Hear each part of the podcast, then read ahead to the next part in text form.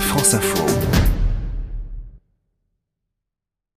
Bonsoir Gérard Felzer. Bonsoir Catherine. Il fait chaud, très chaud même, hein, ça n'a échappé à personne et cette vague de chaleur a de grosses conséquences sur les transports. Oui, on est content d'avoir une climatisation sur sa voiture par exemple, mais sachez que cela va augmenter votre consommation d'environ 30% en ville. Donc plus de CO2 et plus de réchauffement climatique. Et pire, le liquide utilisé s'il fuit, c'est souvent le cas, a un pouvoir réchauffant mille fois supérieur au CO2.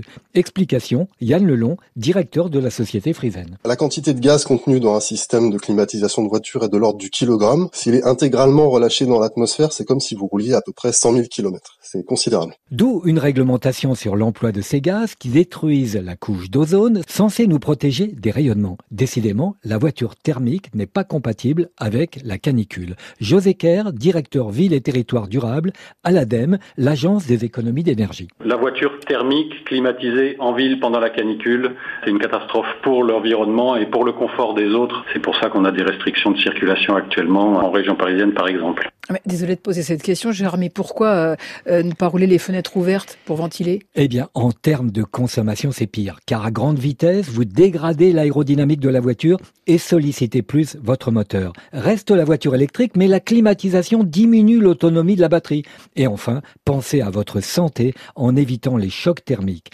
Docteur Alain Ducardonnet. La climatisation dans une voiture, on ne doit pas la mettre à fond. Si dehors, par exemple, il fait 35 degrés, eh bien 7 degrés en dessous, c'est la bonne température. Ne mettez pas la climatisation à 16 degrés parce que d'abord vous allez attraper le rhume et que le choc thermique sera important. Oui, tout ça, ça veut dire qu'il faudrait privilégier les transports en commun. Le problème, c'est qu'il n'y a pas ou très peu euh, de climatisation. Euh, du coup, ça incite à garder la voiture au fond. C'est vrai en région Île-de-France, par exemple, où environ 90% des bus ne sont ni climatisés ni réfrigérés.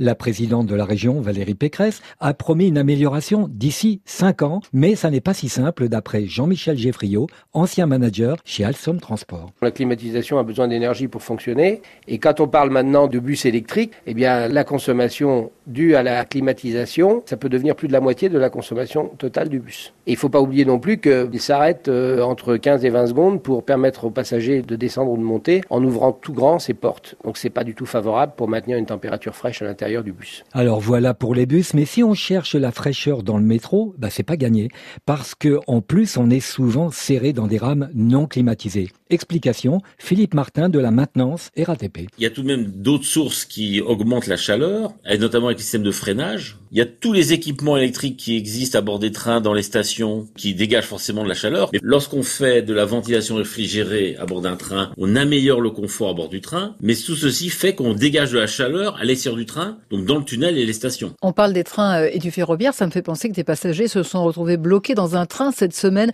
avec la canicule. Bloqués sans électricité donc sans climatisation. Et même sans accès aux toilettes, il s'agit d'une rupture de qui a fondu. C'est une des conséquences décrites par Olivier Bancel, dirigeant maintenant ses travaux à SNCF Réseau.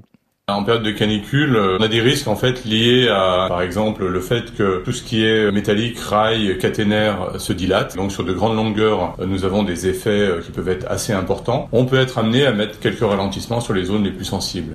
Et concernant les rails qui chauffent au soleil, il y avait dans le temps des joints de dilatation qui provoquaient un tac-tac, tac-tac au passage des roues. Vous vous souvenez, Catherine? Aujourd'hui, vitesse oblige, les rails sont soudés en continu, ça améliore le confort, mais les contraintes mécaniques sont plus fortes, donc on ralentit.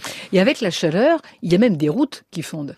Monsieur Macadam n'avait peut-être pas prévu le réchauffement climatique. Et puis, il y a une bonne nouvelle, on peut stocker cette chaleur pour s'en servir l'hiver. Guillaume Malochet, directeur marketing chez revient. Tout l'intérêt de Power c'est de pouvoir offrir un système de captation d'une énergie qui autrement n'aurait pas été utilisée pour la réutiliser dans une autre période grâce à un système de stockage euh, géothermique. Et finalement, Catherine, une des meilleures solutions pour ceux qui le peuvent est de pratiquer le vélo et en attendant, le covoiturage. Serge Rue, conseiller auprès de la maire de Paris. Dans les agglomérations, 4 trajets sur 10 en voiture font moins de 3 km. On compte 1,1 passager. Si nous passions à 1,4, il n'y aurait plus d'embouteillage. Je crois qu'il faut euh, insister sur la pratique du vélo, avoir des pistes cyclables, euh, et puis n'oublions pas la marche à pied.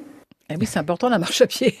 Euh, la séquence insolite de la semaine euh, concerne des Égyptiens qui ont inventé le mot canicule. Oui, Catherine, canicule vient du latin canicula, diminutif de chien, car c'est le nom d'une étoile de la constellation du grand chien que les astronomes de l'Antiquité lui avaient donné. Appelé également Sirius, visible au mois d'août, c'est l'astre le plus brillant du ciel, qui est donc considéré comme l'étoile de la chaleur. Un vrai temps de chien, Catherine. Gérard Felzer, transportez-moi euh, toutes les semaines, tous les samedis soirs dans le 17-20 week-end. Très bonne semaine et au week-end prochain.